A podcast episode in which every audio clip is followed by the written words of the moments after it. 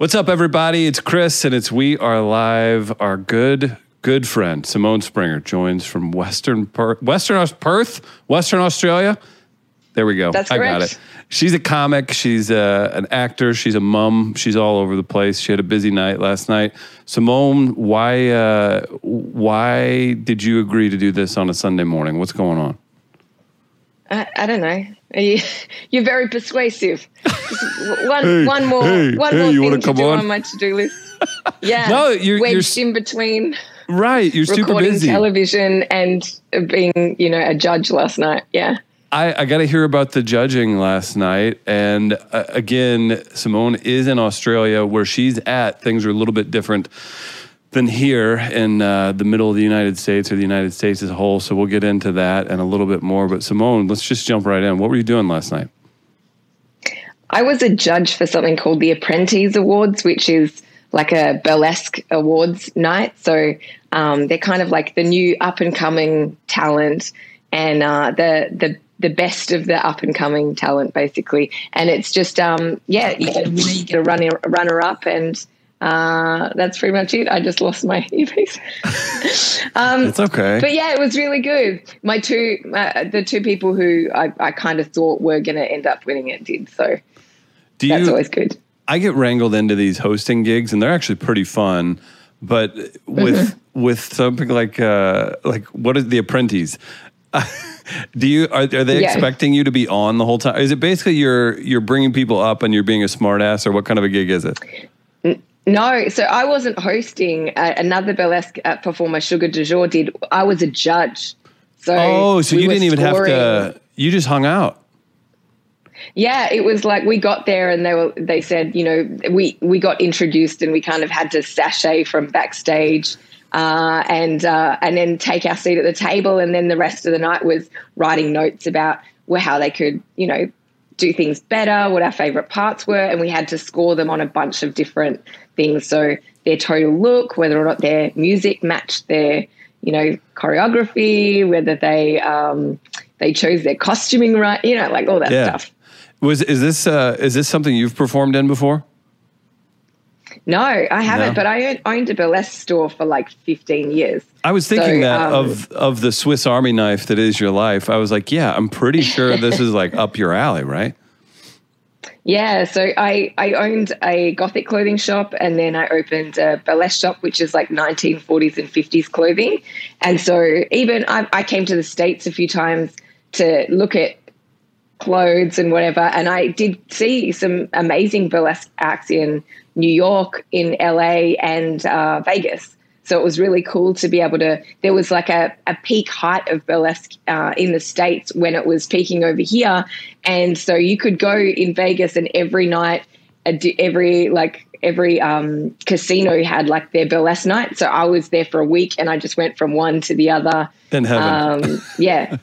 That was so good. Yeah, I love it. That's I love perfect. that it's called like Potato, the comedy burlesque, when it's all about their face. And, you know, like I, I love that stuff. It's great. Yeah, it's that's unique too. I'm curious. Whenever you're judging something like that, I'm trying to think. So we're we're supposed to be locked down, but let's talk about this in a minute. But uh, a month ago, every year, I'm uh, I get I do this judging for. Uh, there's like best in St. Louis of our city, right? And Helium is uh, one of the bigger clubs here. So I always have to judge that. Somebody wins like a thousand bucks or something, and then it's like a nice What are you judging them on? notch on their belt. It's a, it's comedy. Yeah, it's stand up, and it's oh, stand up. Gotcha. yeah, it's yeah, it's stand up, but it's so awkward, and it's just like they just do their best twelve minutes, and then who brought their like half their family and all that stuff, and then people get really emotional Yeah. if they lose, or like ah, my career's over if they didn't win it, and it's it's just it's almost to the point of awkward. I'm always happy to see when like friends win or whatever, but do people? I'm wondering in a burlesque competition, does it get a little heated? Is there any drama at the end? No, like they're they're all very supportive, at least on the surface. So I don't know if people went home and got upset or whatever, but there were there were a lot of girls. I think it was maybe like sixteen or something girls, and there could only be um, one winner and a runner up. So you know that Oh, do we lose Simone? She's had enough.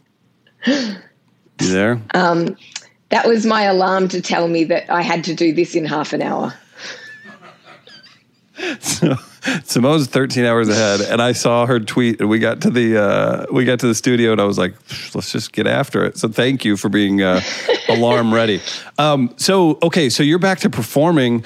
Simone, very very active. Um, with stand-up comedy and obviously you're, you're hearing all these other crazy things that she gets herself into which is amazing because i think it's great to be dynamic what in the world so here we're supposed to be kind of locked down and in certain areas that people have just said fuck it and it's like life is normal and then what we're supposed to be doing and then what people actually do two different things it's gotten to be really divisive i say divisive not divisive uh, and it's gotten to be very strange in what people are kind of hanging their hats on and what people have decided is their like God given right and all of this crazy stuff. You are in Yeah. a major city in Australia Yeah. and you're back.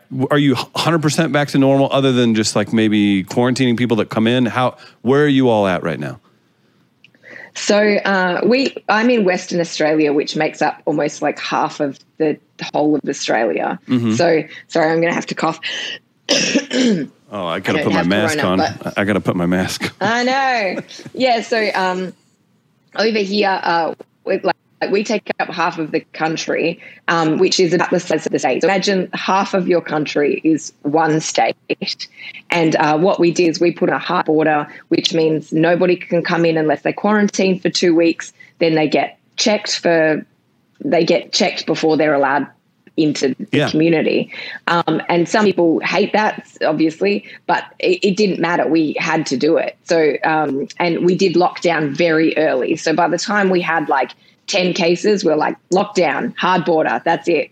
And, uh, and so now we don't have any cases. We haven't had any.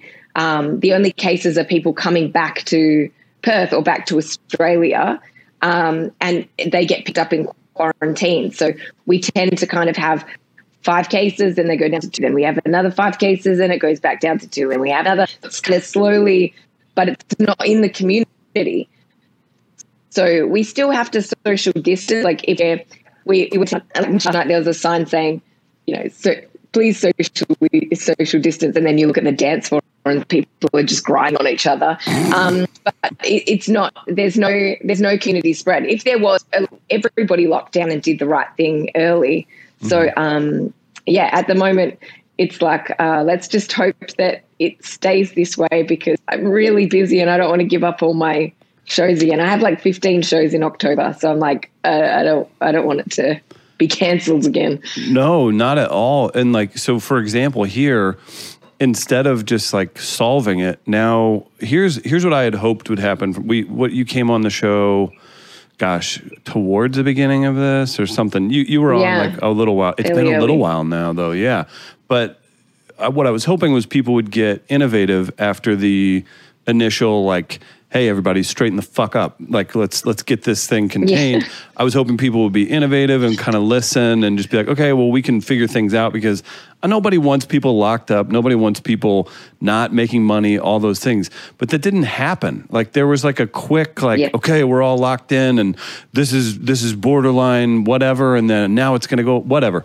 So now we're to the point where it's still spreading, it's still exploding. You have all kinds of crazy stuff happening. But then with the shows, now you're seeing like the biggest people, the theater comics, they're doing maybe they're doing a drive-in show, right? Like they have that going, or Yeah. like Outside stuff as well. I saw. yeah. yeah. it's outside, and then you have clubs that can have like 50 people in a 400 person club or something like that. So I, I hope more people kind of start doing that. But I just, I literally saw this last night.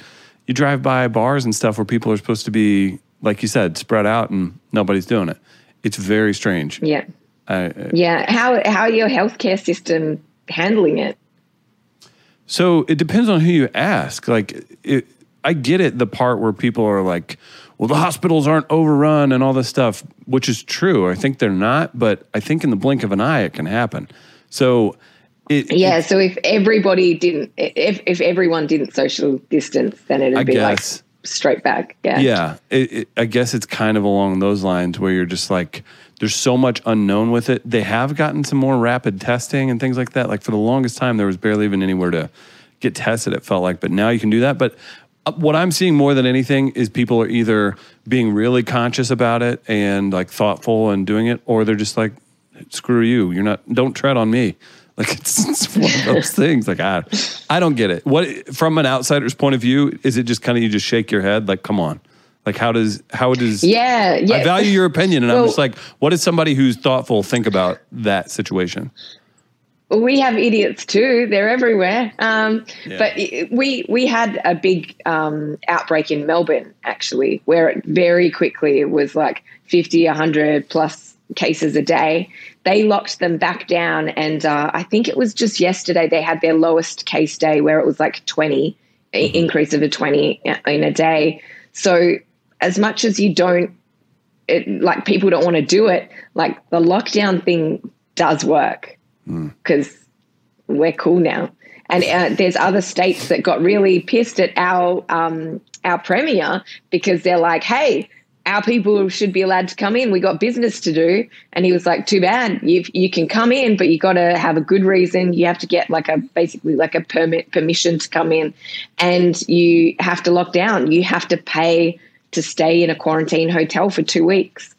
So you have to pay too. Wow. Yeah, they wouldn't. Yeah, they're not just going to have some quarantine cave that they go stick people in and hope it works out. Well, they did for a little while. So oh, yeah, it was. Um, Spoke too soon. Yeah, it was. They they did it at the very start and then now they've gotten to the point where look everybody it's been it's been months people should have come home if they wanted to come home and now uh, there are a few cases of people though in other countries that literally there's there's no planes like you, you can't come back there's not enough international flights to get home so um, there's still people who are waiting but um, yeah it's now you have to pay you got to pay yeah, that's yeah. that's incredible. So shows have been going well. Crowds are coming back out.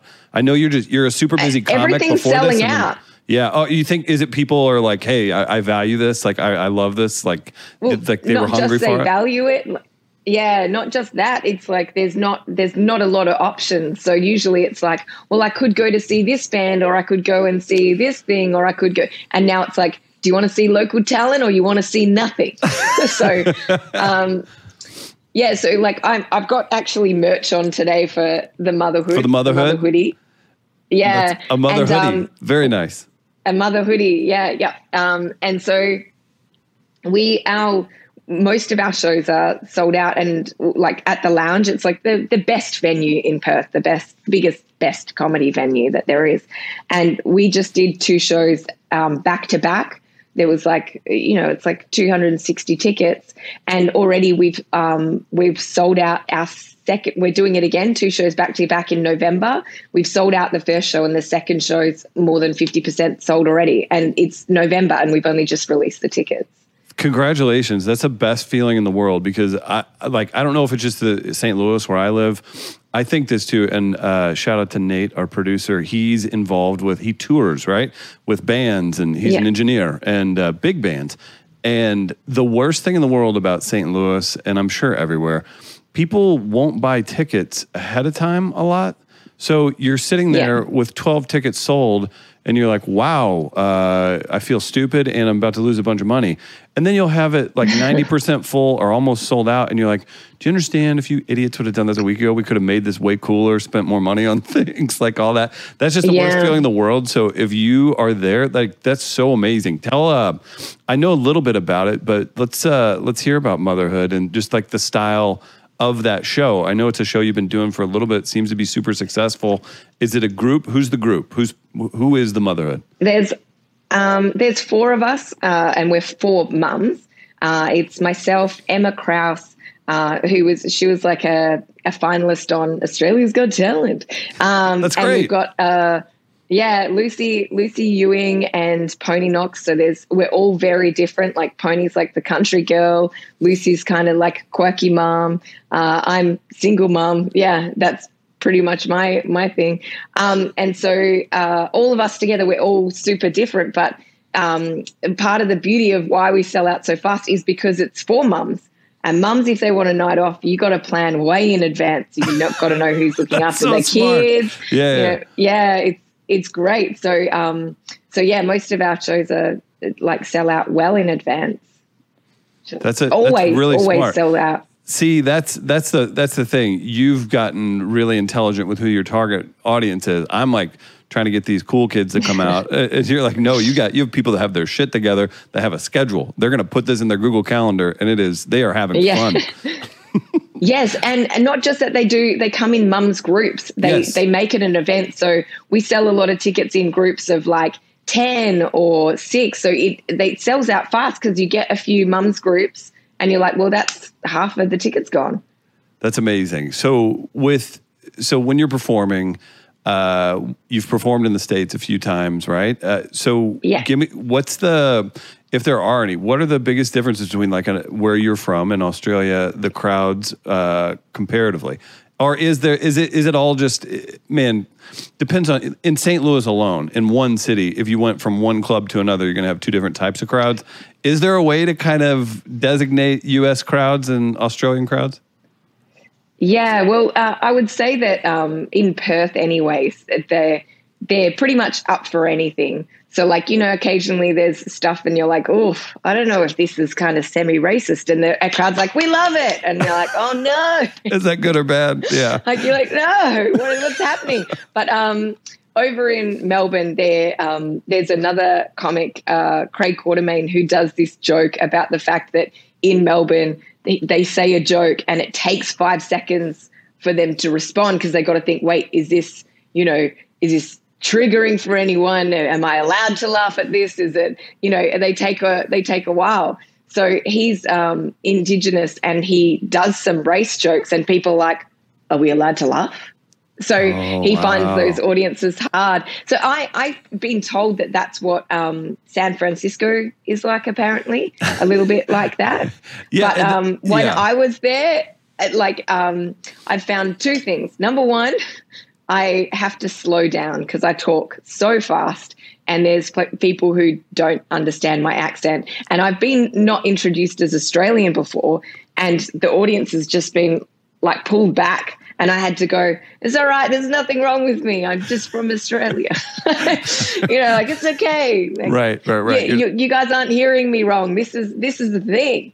Um, yeah, and uh, and they don't like me bagging out my kids. I guess like there's that um, there's that thing where maybe a lot of people leave their kids or something. I don't know, but um, but yeah, whenever I and bag them out, Yeah, they they weren't having it there, huh? Whereas, like, I they don't didn't know. like it. No. That see, that's what's funny. I guess the U.S. is in Australia. It's so big, so wherever you go, like it's gonna be weird or different. Like your crowds in Dallas, Texas, are gonna be much different than your crowds in like uh, exactly where you were in San Francisco or Portland or Seattle or or these cities. So Yeah, I always totally. find that to be interesting. And then too, even within a city, you can find uh, that people from this part of the city or where that club draws from are going to find things way funnier uh, than people in another part. It's it's very interesting to me, and I always like paying Totally. attention to kind of see where the crowds are, uh, where their heads are at. Right? Well, I've done I've done rooms in the Valley in LA, and they were way easier. And then I did Hollywood, and I was like, "Oh, this is this is hard." Yeah, Were they doing the thing where uh, were they were they judging you too harshly, or they weren't having a good time? Like, where where did you perform in um, Hollywood? I would say judging probably. Oh, Yeah, okay. it was. Gotcha. I, I I've done lots since, but it was the first time I came over that I was like, "Oh, this is hard." Then I learned and came back with new skills. Yeah, and you it Sorry. took them by storm.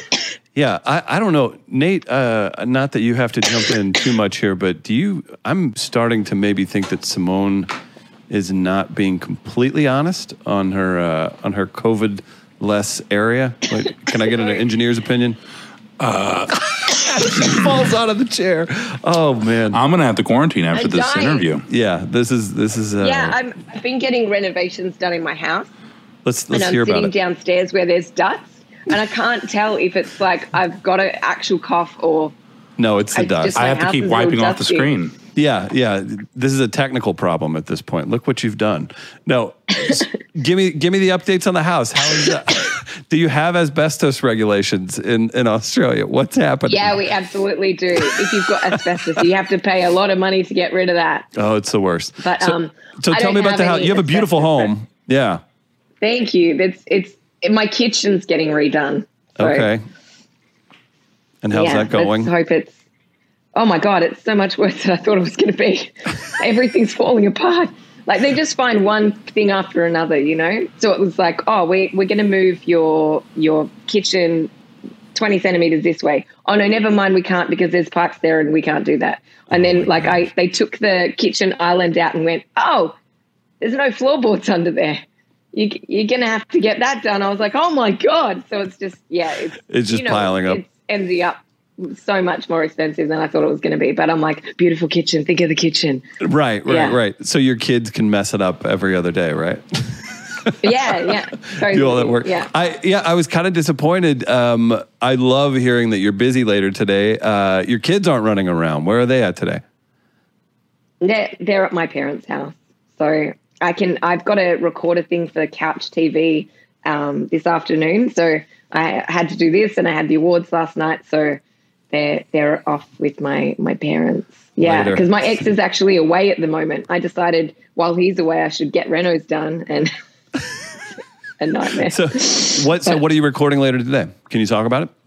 Um, yeah, I can. Uh, I, I, um, I'm part of uh, the Couch TV, and just uh, once a month on the show, I have comedians as a panel, and we just talk about one topic or another. Sometimes it's like, you know, is social media bad for you? Is this week it is going to be? Um, oh shit! I better better remember. It's in a couple of hours.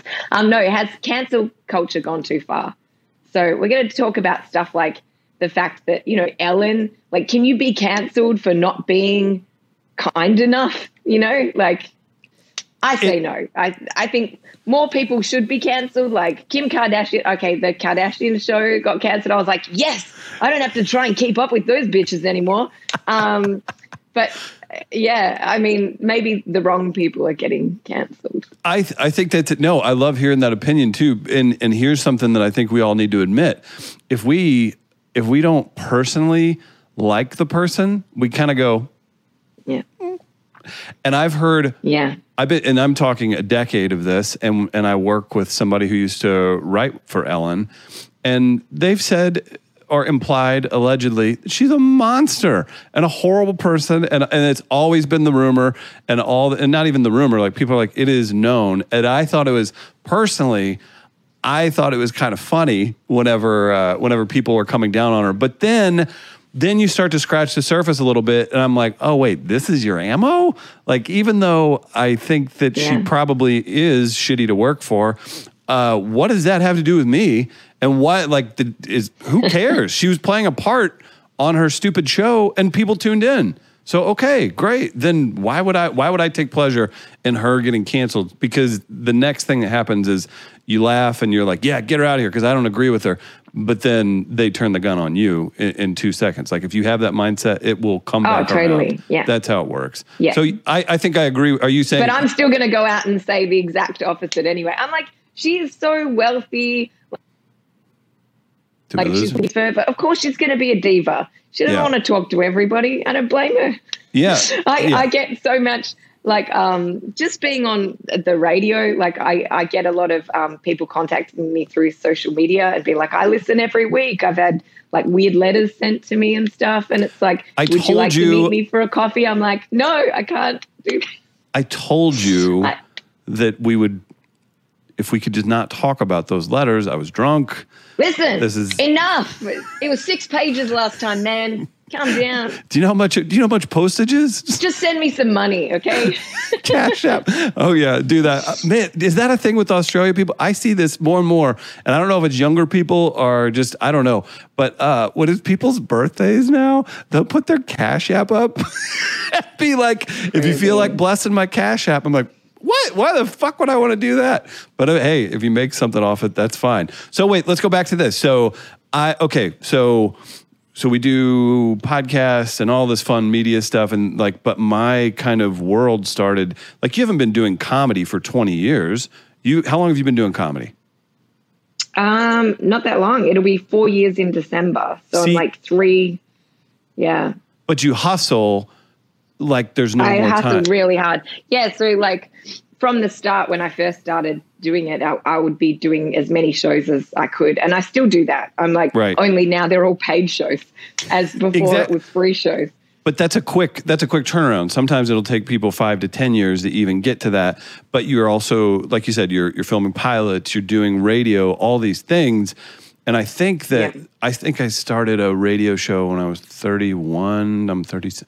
Yes, so I started that so I put way more effort into it than like a 22 year old getting into radio or something yeah, like that. So totally. you get to do some cool stuff probably quicker because you're you're wiser and you navigate the field a little bit better. But back to the radio thing.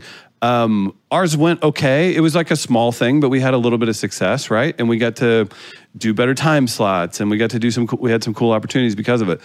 I, I bring this up because the dude thing where like people are like, "Hey, you're uh, on the radio," and you know, dating girls at the time, they're like, "Oh my god!" Anywhere we would go, if you know, because it's always the same guy. It's like uh, you know, a late twenties dude. He's like, "Hey, what's up, man?" You know, start that thing. But yeah, that's more of like a, "Hey, I want to be your pal," and then if they DM too much, it's just kind of like, okay, it's not that big a deal. But to flip it and to be a woman in that situation where there's yeah. the weird creep factor or like implied sex thing or something i yeah i think about uh, like whether uh, it's it's it's a different kind of weird oh yeah it's it's difficult to navigate we we did a show um the other day uh i on it's like abc mornings mm-hmm. and uh and they were talking about celebrity crushes and there were people who messaged in to say it was me and i was like dude i'm not a celebrity like calm down and like it's it's very sweet though but yeah, yeah. so it's um yeah it's uh, it's interesting because because it's a talk back and there's lots of people that um message yeah. in i i've had some interesting ones are they because you do you probably have some reach on social media from not just Australia? Is it local people mainly? Yeah. oh my gosh. Do you know what? I only know this. I only know this because last night my my friend Shayla, who was my like plus one for the Apprentice Awards, she goes, "Where's where are all your like um, followers from?" And I said, "I I don't know." And she's like, "You can look." So she showed me how to look, and a quarter of them are from the states. I take responsibility so for like I, three of them, probably. yeah. So uh, that's a lot. Like, wow, that's that's a lot. Yeah.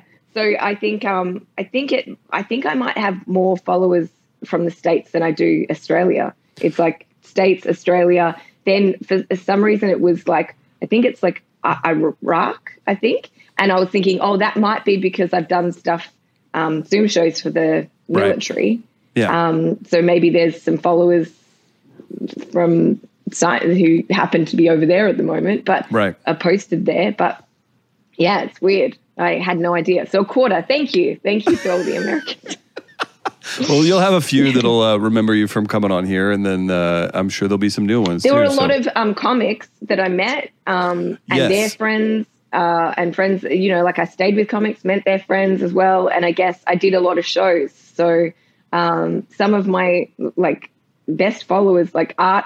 Hi, Art. If you end up watching this, um, What's up, Art? There's, there's some nice people that basically found me from just seeing me at a show. Right. And um, and then they like support everything that I do, and they're like doing a Zoom show. They'll always come and watch, and yeah, so it's good. I think I think that's uh, that's the karma thing or, or the the ha- the good habits follow you thing because you're so busy and you're so it, it seems like you could be a monster in, in, person but you seem so supportive I'm a nightmare yeah right. After all the conversations I've had with you I was like ah she's pretty cool. Uh, no it, it's one of those things where I think people see you supporting all the time and then that's going to attract other positive cool people right? Yeah well, I, I've found since the start when I started, I never said no to anything, even if it was going to be a horrible show, even if it was like no matter what, I I'll do everything like this this show. If yeah. I if I have the time, I'll I'll do anything that I can to you know help people out or you know, and everything leads to something. So even the weird, odd, small things have ended up being more exposure for me because it's led to something bigger or more money or bigger bigger shows, um, corporate shows. Uh, it's all just from doing other stuff. So you just got to keep putting yourself out there and uh, and don't be. I think there are people who are a bit snobby about it, and they're like, "Well, if it's not the number one network in Australia, I'm not going to go on it." And it's like, dude, I'll go on community TV, I'll go on community radio. Like, it's fine. I'll do all of it.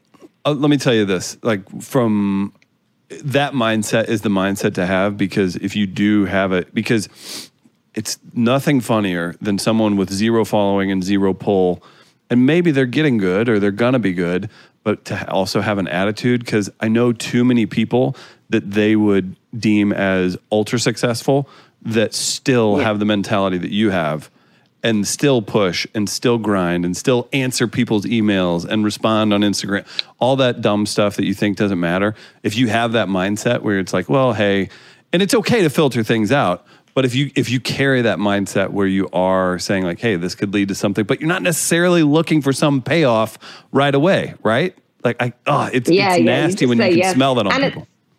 It's, it's nice just to help people out as well. So like um I, I know that if I needed to do like a fundraiser show or I needed to to pull something quickly, I know that there's lots of people that have my back because I have their back and I do right. it for them. Like um, I've opened for other comics that, that, you know for free, you know for festivals and stuff. Because like why not? It's good stage time and all that kind of stuff. If I can do it, I always will. But um, but the only thing now is uh, I'm getting so busy that I, I I can only commit to paid stuff now because it's checks, like checks in the mail for this. I'd, by the way, oh, I, get too booked. I'm too booked up, and um, and yeah, so it's um, it's not quite the same in that regard, but I'll I'll always do everything that I can for um, for people. No, I th- I think that's good. I think it's a good mindset. But okay, so say things get normal. Um, are you going? So you, you have two sons. If I mean, we've kind of alluded to you having kids. You have two kids. You're you've been yeah. to the states before. You're super busy. What do you? So we've talked a few times, but what do you like? What's your ultimate path to success? Is it just having some freedom to pick things out creatively? Do you even know what it looks like, or are you just going to keep working till it, it, it the wheels fall um, off? Like?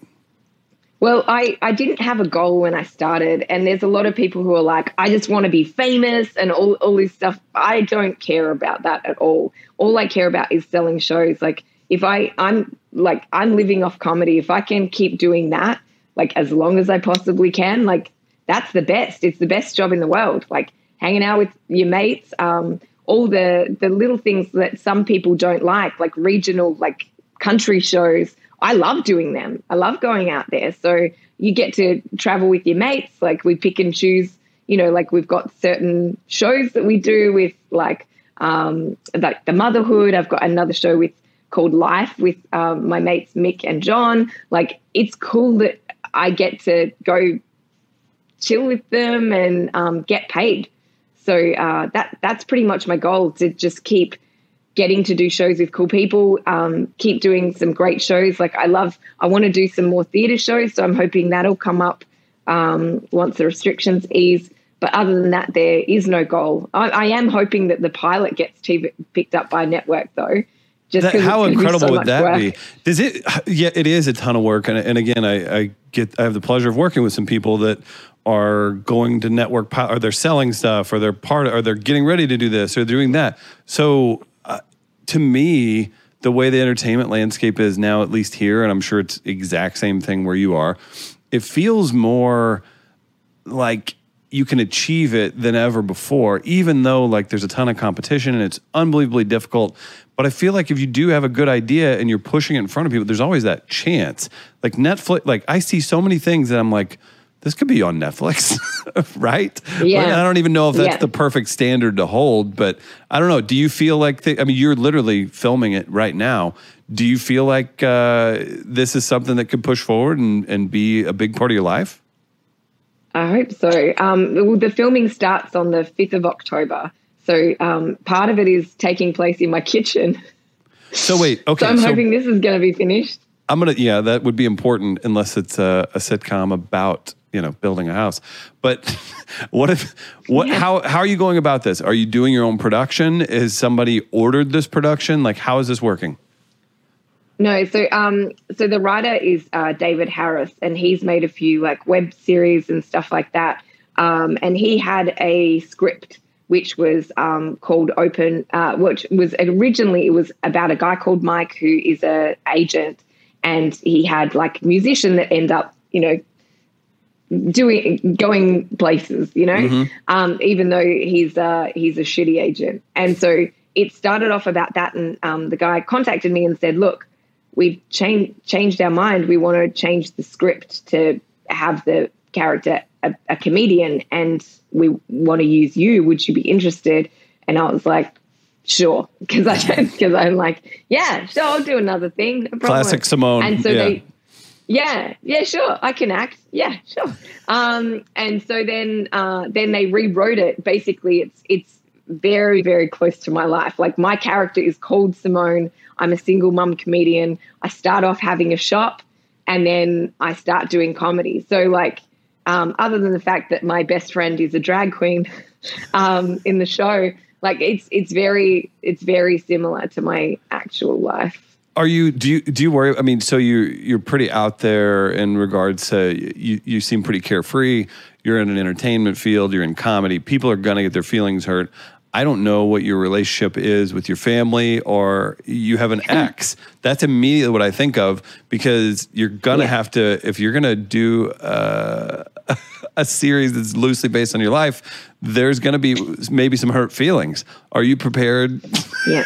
and I yeah, know. it's, um, they, they, they've made it so that, um, the characters that it, it's very similar to my life in that, um, some things that have happened do happen.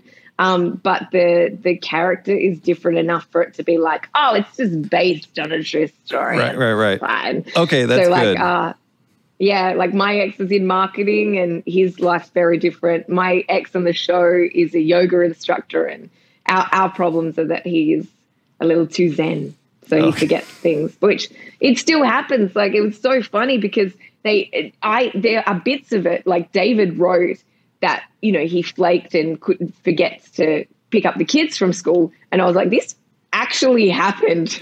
Like you're writing it. But um right. and he was like oh my god like I just I was he was trying to figure out what these hurdles for like a single mom doing this stuff was going to be. And I was like yeah you nailed it. This is exactly what happens so um yeah, so I, I feel like my my ex is going to have a few moments of being like, ooh, but um, but he'll be fine. He's, I mean, I, he's seen some of my comedy. Like, there's a bit where I call him a cunt.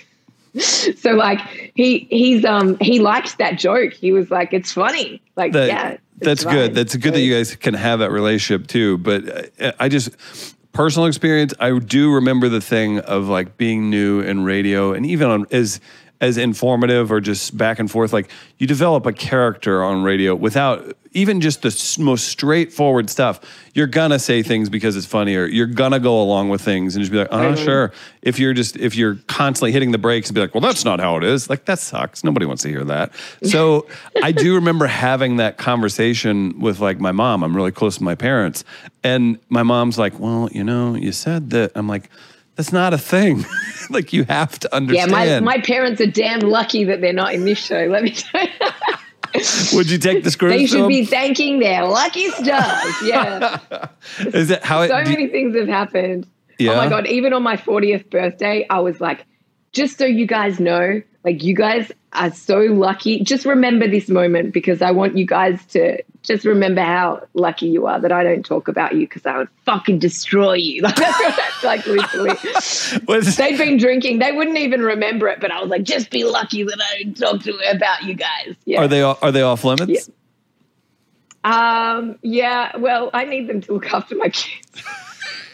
my ex has well, to, you know what I mean? They right. kids, but my parents, I'm just like, oh, I'll, I'll, uh, I'll leave it for the uh, biography when they're dead.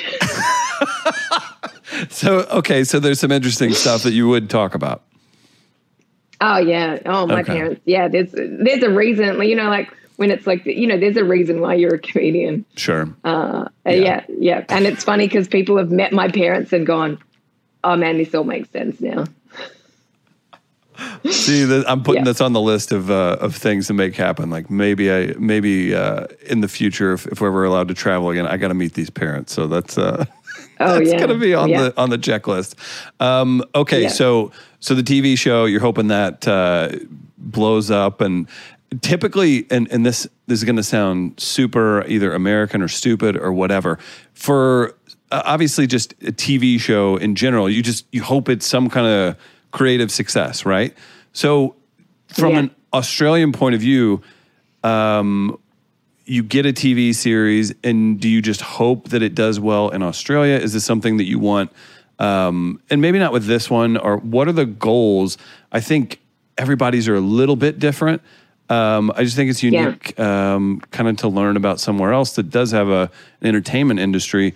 Is this something that you want to explode and be like an international hit? Like, how does that work, or do you just start local and we'll see what happens? I mean, it's hard just to be a national hit. Uh, it's hard. It's hard to get fifty people to come out locally. Like that's that's an achievement. Yeah. Well, lo- locally, that because of a lot of mums know us, like Yeah. in Perth, we we can sell out shows. That's no problem. But when we went to Adelaide, um, which is another state, we had trouble selling tickets. All of us were out there flyering, and we are like. Oh my God, we've never done this before. We're so used to selling out in advance, and you go to another city that nobody knows who you are because we've we've blown up from word of mouth. So um, success, I guess, here and, and anywhere is somewhere like having a special on Netflix. Um, uh, that's probably the the bi- biggest. But um, when they're pitching it, I, I believe they're pitching it for um, ABC or ABC on demand, um, which would just be it's an Australian um, That's Australian incredible, thing. Yeah, it's which so well well we'll see. We're it's not going anywhere yet, but uh, it, you know, we'll like see. it's it's weird because um, like the the motherhood we we got uh, a contract to make all these like short films that uh, played in the middle of the city on this like huge big um, like I don't Yeah. know big huge TV screen, right? But um, but that's only Perth City, so Right. it's uh, it's weird to just have um, that local stuff, but at the moment, that's pretty much my my goal anyway. Is just to live off comedy, and while stuff like that keeps happening, I'll keep doing it and keep plugging. I love it. So I know you've got a busy day ahead of you. Anything else that uh, I need to know about that uh, that's rocking and rolling right now? And I guess if things, let's say 2021, things are somewhat restored back to normal in the sense that entertainers can go wherever. What What are you trying to do in the next year if you can even leave your state? If we're allowed to leave, yeah, I, I mean, I'll definitely come back to the states. That's uh, that's on my list. Um, I, I it's weird because I've been going uh, like at, at least like twice a year for the last like three years. So to not come this year, it's been like, oh, this is feels a little weird because I've got so many friends over there as well. Right, so right. um, they're keeping me up to date with everything that's happening. And it's weird because a lot of people have moved. So people that lived in LA or lived in Vegas have now moved to other states. So when I come back, it's going to be real different. Which is just so you like and again i'm i don't know because nobody knows but um and just because joe rogan leaves la doesn't mean that la is dead or, or something like that but there's some big time headliners that are all like move, have moved out for at least the time being i don't know what the landscape of the clubs are going to look like like locally um, Nikki Glazer's from here. She's a, a, a pretty big comic. She can do theaters and all that good stuff. Um, I saw that she was touring with her dad. So cool. her dad her dad i've met her parents. They're really nice and they're they're game. I remember when she had her comedy central show they definitely did a segment where they were like i think she asked her dad and mom if if they'd done anal and i'm like oh my god. Like, but they're very comfortable. Whatever but they're they're great people all that good stuff but you have somebody like nikki glazer um, that's like been living here in st louis instead of new york i guess or la or, or whatever to me, I feel like some people might reevaluate where they're even at or where they want to be because they're like, wait, why am I paying to live in this rat infested city or like whatever else? Or, or they realize that, like, okay, well, if I want to live near where I grew up, I can just do that and, and not necessarily have to be somewhere. I don't know. I think that this has made a lot of people reevaluate, and I think that landscapes could definitely change. So, um, I'm Oh, personally interested to see. Yeah. happens. Yeah, like we Perth is the most isolated city in the world because the closest city to fly to is White. Like you drive there, it's going to take you days. Um, so our prices have gone through the roof because we've got we're currently not in lockdown. Like we're we're going fine, and we've got all these huge mining jobs because um, so basically Perth WA is like running Australia's economy at this point in time. Like Wow. um, it's our state that's making all the money, and so initially when COVID happened, all the housing prices dropped, and now all the hu- housing prices have gone through the roof in WA because um, everyone wants to be there. They've reevaluated. They're like, yeah, it's isolated, but it's safe, and you can actually work, and there's money there. So That's that's incredible. we're lucky. Uh, that's and I I have no knowledge of real estate or anything, but in St. Louis, which okay, so if you're from Los Angeles and you hear from somebody's from St. Louis, somebody might be like, hmm, okay, like it's like all right, cool, but like uh, there is a lot of growth and things like that. But people are having um, like home buyers come up and knock on their door if they don't have a sign in their front yard, like. The market's been crazy. oh, you want to sell? You want to sell? Yeah. Yeah, and then and they'll do it, and they'll buy and they'll pay above market. So I don't know. Add it to the list of things that I'm just super confused about and Don't have no idea like Yeah. what's going to happen. But so. it's it's good for me because we get to do like I'm flying out uh, twice. Uh, I've got two more lined up in the next couple of months. Um, mining gigs, so we get flown out to mine sites and we we perform for people who are stuck there maybe for two three weeks at a time, and then they fly back home for like a week and fly back out. So we call it FIFO, fly in, fly out, and um and yeah, so I get to do those gigs which are great and they pay really well. I was well. going to say they have to pay incredibly well. What is a mine? What are Australian miners like? Are these engineers? Or are they? Yeah. Are they? Uh, yeah, blue, more blue collar. yeah, you get. Um, it- it's somewhere. Do you know what blue collar means? So, I didn't even think about that. yeah, yeah, we, I know what blue collar means. It's um, yeah, they they're definitely um blue collar. You go out and um, they they all they're all wearing like the boots. You know the they're they're in red dirt dust and uh, so like some the first one that we ever did, they were coming off a twelve hour shift. It was six p.m. and they wanted us to start the show at 6.30 and these people were exhausted i'm like let them get a little drunk first like Yeah. they literally walked off their shift and and to the place and we're like i'm like give them a second so it wasn't until like halfway through the show that they were starting to they kind opened up. come alive Yeah. and change that mindset from just yeah working um but uh yeah there's a, a lot of engineers but they were all definitely all blue collar Yeah. workers But sometimes those are the, and maybe that's good for you as a comic too, because uh, sometimes those Ah. people they're gonna they're gonna be a little harder, or it's just gonna be a little different, and maybe they're a more literal person. It is incredible to me the how certain groups of people can take jokes or or what hits or what doesn't. Yeah, totally. Well, um, I MC this show that we do at the mining sites, and uh, like the last time I did it, there was just one guy that he wouldn't shut up, so I just kept kind of going back to him, and I do this joke that wouldn't really translate to the states. I talk about tattoos, and there were guys they all got matching tattoos. I asked for non-shit tattoos, and uh, and they had the Southern Cross, which is basically like bougainville tattoo, like it's a bogan, like a kind of white trash, Okay. rednecky. Yeah. Now- type now you're- now you're speaking They all kind of get this. Yeah, they all kind of get that this kind of tattoo. What ba- what like American band would they be into? it. Oh, um, I don't know, like I some country. Okay, some all right. country band. Yeah, some no worse. country. It's worse than that. Yeah. Yeah. I Blink One Eight Two. I don't know. Oh come on, that was my youth. No, no, I yeah, gotcha. all I the gotcha. dirt bags. yeah, and so um, they, I I said about how they had like the Southern Cross, and this this guy had it, and he goes, Hmm. "Yeah, how did you know? Like I got, I got that. We got matching tattoos. My whole joke is about these guys that got matching tattoos. He's there, he got matching tattoos, and he goes, but I got mine in Rockingham, which is like Bogan Central, and that was my punchline." like to the joke, and I was like, "Oh my god, you've ruined my punchline because you are that person." like, yeah. And he didn't even Like, necessarily I- and I- understand why it was funny. Probably he was just like, "Oh, this is awesome." Oh, everyone else did. They were Yeah. killing themselves. Like, and and then I Oh. said, um, you know, like you guys didn't get matching tattoos with each other. I said, this is my punchline. You guys didn't get matching tattoos with each other. You got matching tattoos with the population of Rockingham. And then I said, but you've ruined that. And I was like, but for the record, when I'm in Rockingham, I say Mandurah, which is another Perfect. very close place that also has it. So yeah, it was. Uh, it, it's it's interesting. We do we get some interesting types, and uh, and those ones that are up for it, they're they're my most fun. When I first started, if somebody spoke to me, I would.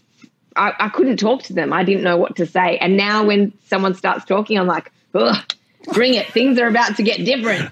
And like things happen that you you don't know, like uh, you know what's um you know where where it's going to go, which is great fun. No, I, I think that's how you have to be too, and especially somebody that's like that's got the either work ethic or just the the fire that you're putting behind things. Like not everything's gonna go to plan, right? So if you can be a little more versatile, that helps you grow. So no, that's that's fantastic to hear. What an interesting thing too to fly. You have that option to fly to those mining shows, like. What a weird time. I guess it's not that weird, but for you to be able to be picking up those gigs and staying so busy whenever Yeah. we have people here that could sell out arenas that are doing 100 person shows and clubs because that's all that's available right now. It's crazy. Yeah, I saw Whitney Cummings did something in her backyard. So, like yeah. what? Yeah, I, I, I, mean, they're a friend of Whitney Cummings may be sneaking through here and doing a show with us. And she probably was going to make, you know, half a million dollars last, this year or something. Like, Oh, wow. it's, it's Yeah, crazy what's what's happening. Uh, do you know who Brian Regan is? If you don't, he's he sells. of okay. course. Okay, yeah. Yeah. So he clean, so clean comic. yeah, he's a clean comic, and he, where we're located in St. Louis, two or a block um, south of us is like a college basketball arena, right? So it holds. Um, Nate, what's Chaifetz hold? 5,000, 10,000? Yeah, about that. something like that, and he sells it out. Or he can he can do shows where like uh, the our professional hockey team plays, where you would have uh, I think ten thousand probably if he if they sectioned it off. Whatever he sells those out. He just did Helium Comedy Club like two weeks ago in a socially distanced thing. So what that does is it pushes other people down, and then you're going to have people that are club headliners like doing front yard shows just to get some time. Yeah, it's crazy. Yeah, It is. That's what's happening in New Totally York right now. Uh, people- Well, my first, my oh, in New York as well. They're just doing, they're literally, you have people, I think of this, and he's probably just staying busy. I see Mark Normand, who's, you know, goes out on the road with Jerry Seinfeld and who's a club headliner himself. Uh, he's like doing 12 person shows in the park every day. It's all he can do if Yeah. he's not out on the Yeah. road. when when we first uh, my first show back um, was for 15 people and there were five comics on the lineup so I, I feel that but it jumped fairly quickly so i did like two 20 people shows then i did a 50 person show and now it's back up 100 130 That's About, awesome. um but yeah Do you think being so dynamic- on the club do you think well you didn't have that much of a break but you were doing i remember you were doing some zoom shows you were doing roast show you were doing things and then you're always writing and you're coming up with other things. I think people like you that you know have five or six tricks up their sleeve. Like maybe this wasn't i don't know you tell me when you first went back up did you feel rusty and like oh, oh no or i, I don't know it feels like you're maybe the type I of felt person Uh-huh. I felt rusty that first one. Okay. But um, I'd written a bunch of new stuff. Right, right. And I literally had a piece of paper. So I did I did like uh, it was a twenty minute set. I think I did maybe ten of my own, like start off with like my Mm-hmm. old stuff, and then I was like, right. Here's the thing. I wrote all these really terrible jokes in ISO. Do you guys want to hear my regular stuff, or do you want to hear some really terrible jokes about Gwyneth Paltrow's vagina? can i hear one And they're like vagina, and I was like, okay, because and I told jokes about um, Yeah. the candle, like the, and I wrote so much. Oh my god, there was so much. well Um, that's a good that- thing though too I, I've ended up with 15 minutes on that fucking candle. on the candle alone on the candle. Yeah, yeah. It was so much. So like now it's like I gotta cut it down, but I keep writing more. It's so easy. Like it's, Right. it was, and people, people, some people don't know what it is, so it's interesting for them to find out. Well, and So now I keep doing you keep doing yeah, what? there's always money in the vagina. And I do have a vagina show, which I'm doing again for Fringe this year. So we have a festival coming up, and I'm doing single, which is myself and John. We do like a split show about being single. Um, I've got the motherhood show as well. And I think I'm going to be doing a kids show with my kids and and Silence of the Labia, which is like is full nudity, not from me, but from my my partner in crime for that show. Um, and so, yeah, it's uh, I, I definitely have a diverse range of stuff I do. You have to. We watched. Uh, I showed producer Nate here uh, your quarantine parody the other day. Your kids did great in that. Like, do you want? Do they have that bug? Do you think they're going to be uh, getting into entertainment type things, or or, or do they just Uh, kind of go along with it because like- mom's into it? the oldest one wants to like just be one of those people that plays games and makes videos, you know, like when he, he grows up. But I think he looks at me. Yeah, yeah. He, he has said he wants to be a comedian, and he's great with puns. Like he's he's quicker than I am. Sometimes I'm like, where did you pull that from? Like you know, just cute. Cute things like we we were going to my parents' house. We were running late, and they were ordering food. And I said, "All right, guys, what do you want to order?" Like, um, Nanny wants to order a head, and Xavier said, Mummy, we don't eat heads. Order great. ahead. I That's was like, great. Oh my God. Like, I was killing myself to come from, at the time he was eight, from an eight year old, Mummy, we don't order heads. They were like, we don't eat heads. I was like, oh my God. yeah. So they definitely, they have that, that's something. And I Yeah. think there's a, a, a few people who have seen, who haven't even met them and see them on, online in their pictures. And they're like, you can tell that they're happy little, you know, confident children because they've got that like little cheeky, you know, they, they've not had a hard life. Their, their kitchen's getting Um, remodeled, so I think they're probably doing okay. So, no, I, I love that. I think that's really cool that you're including them and they're doing all that. I'm trying to think like that when people see that too, like, oh man, that's a lot of, of work, but it's achievable. I'm trying to think when I was eight, I definitely thought I was going to be a professional basketball player, and that's not achievable. So, Yeah. keep them on the path of things that they could actually do. Yeah. To be honest, the the weird thing is, I when I was younger, I chopped and changed so many times what I wanted to be. I actually, my first thing that I really wanted to be was an actor, which um is now the last thing that I'm doing. But there were lots of times where like I would spy on the neighbors and be like the time and this is what they're doing. Um, and I ended up being a private investigator for like 18 months when I lived in Melbourne. Um, I just recently, I don't know if you saw it on my Instagram, but I shared my inquiry agent's license, which is my license to stalk. Um, I don't know if I saw wanted it be or a- not. Maybe I did. I don't. I can't remember, but I'm, I'll have to. maybe I didn't realize what it was. It. Yeah, yeah, yeah. Yeah, and so um, so I, I, I did that, um, and I wanted to be uh, a a nurse, and I I worked at uh, at doing like basic nursing, like caring at a nursing home. So it was like I kind of crossed off everything on my list. I wanted to be a writer. I, I wrote a couple of books. Um, I should finish the third one in the series, but I don't have time at this point. No. Um, and so like everything that I kind of wanted to to do, I I have actually done. I wanted to um, be a designer, and I had my own businesses, and I ended up designing clothing that I sold to other countries as well. It was in Germany, it was in New Zealand.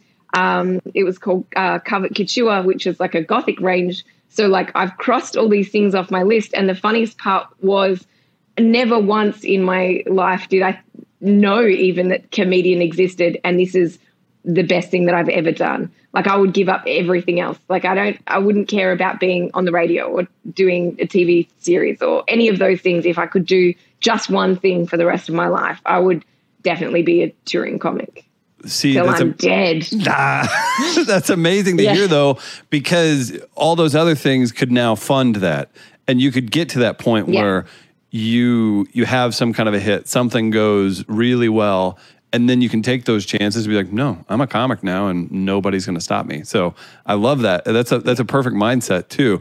I was going to say I got to hear this, um, and I'll let you get on with your day. Private investigator weirdest thing Yeah. or most uh, maybe uh, yeah give me some give me something strange that you found or maybe something that you learned like well most people that hire a private investigator all they really want you to do like give me some insight Uh, well, a lot of people they don't realize that they can they can be um, surveilled like without their knowing, like because you you don't sit close to their house. You're you're up the other end of the street. Um, the the fact that you kind of keep uh, car distance behind, like there's ways you stalk people. So it's it's interesting that like um, that I have those those skills still um, that uh, that have always that I've still got that. You know, like it's been I it's been like 17 years since I did it, but I'm still I still have all that. I still know what to do. Still know what my legal where I can film from if I wanted to film. You know, you can film inside somebody's house if you're in a public place. Um, but as long as you got you got you need to have the license though, otherwise you are a genuine stalker. But there there are things that some people don't realize, like when you put your bins out on the curb, that's that's way it is here people can Yeah. go through that. Yeah. your so teenage like that's son why you when should your when your sons are teenagers no that's not going to be that's they, yeah, they, they better your, be aware Shred your shit.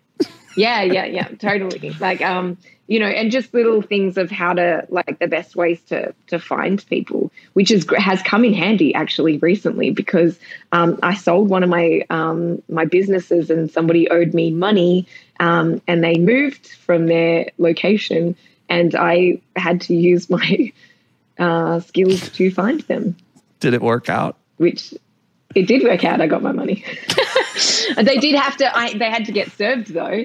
Oh, Um, okay. But I did. I did get it. So, ooh. so yeah, it's it's interesting that um that those things have happened in my life, and people don't realize some of the things that I've done. And sometimes they're like, "Why aren't you talking about that on stage?"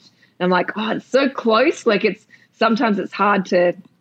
talk about like when I first started, I couldn't make jokes about my kids because it was too close, and now I do it all the time. Like I've made a career out of it. right yeah it's an Yeah. entire act no that's uh Yeah.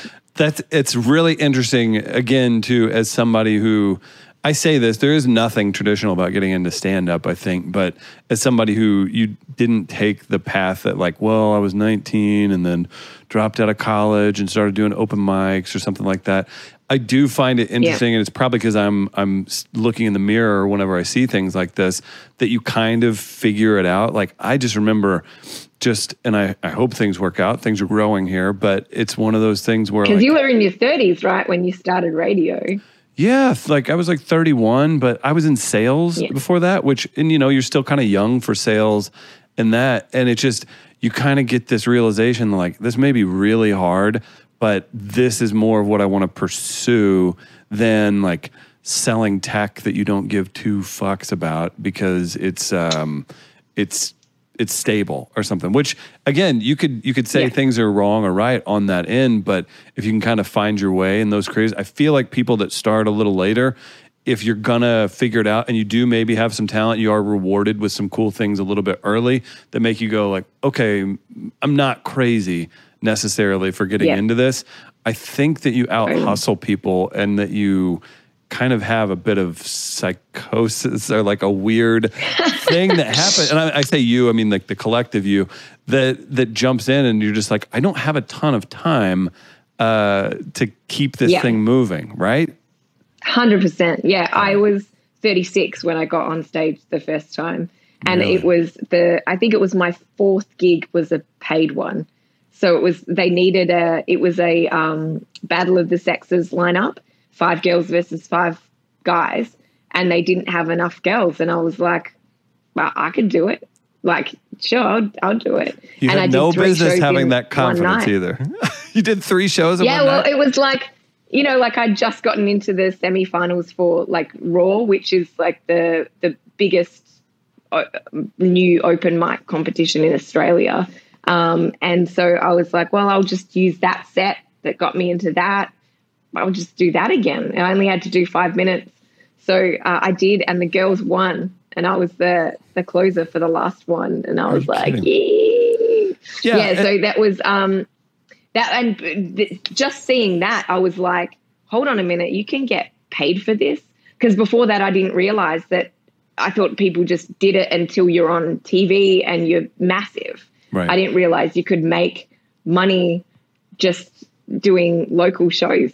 So that Yeah. that was my first oh, and so it was really like comedy was learning on the job, and I realize now, having traveled to the states and seeing what you guys get paid over there for doing comedy uh, at um at clubs and uh, until you're like a headliner. Um, yeah, it, I, it's hard. It's It, it was. I was. I'm lucky to live where I am. Put it Yeah. that way. Well, it, but then, but then you're adapting to your surroundings too, and then you it, you're somebody who's looking to other areas and seeing how the landscape plays.